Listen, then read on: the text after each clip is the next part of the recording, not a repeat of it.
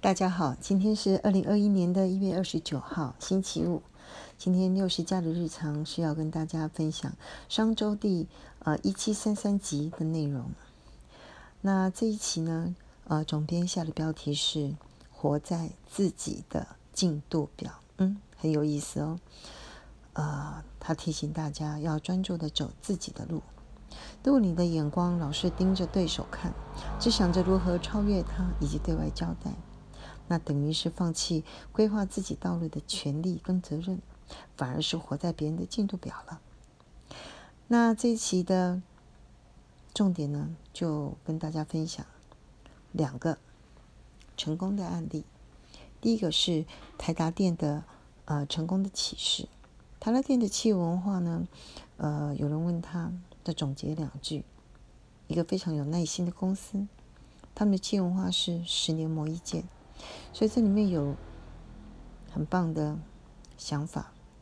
他说：“如果给你十年磨一剑的抉择，那么从现在起，你会专注做好的是哪一件事情？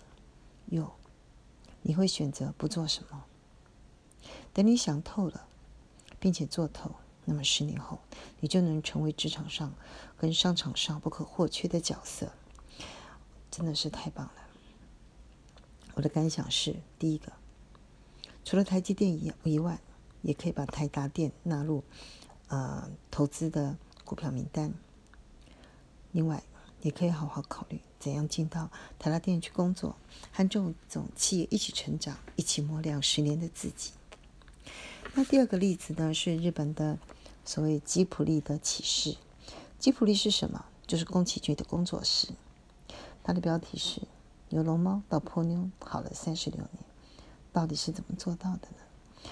我想宫崎骏的动画真的是非常的有名，龙猫、波妞、神隐少女、呃，魔女宅急便等等，都是叫好又叫座。那他的企业文化呢，是奉行极简，他们认为与其做大，宁可做好，所以他们用最简单的组织。最高的效率，使命打好眼前这一战的精神来制作每一天的工作。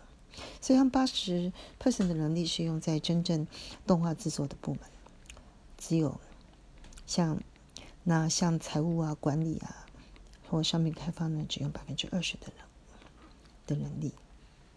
我想这两个成功的例子非常值得我们去思考哦。以上。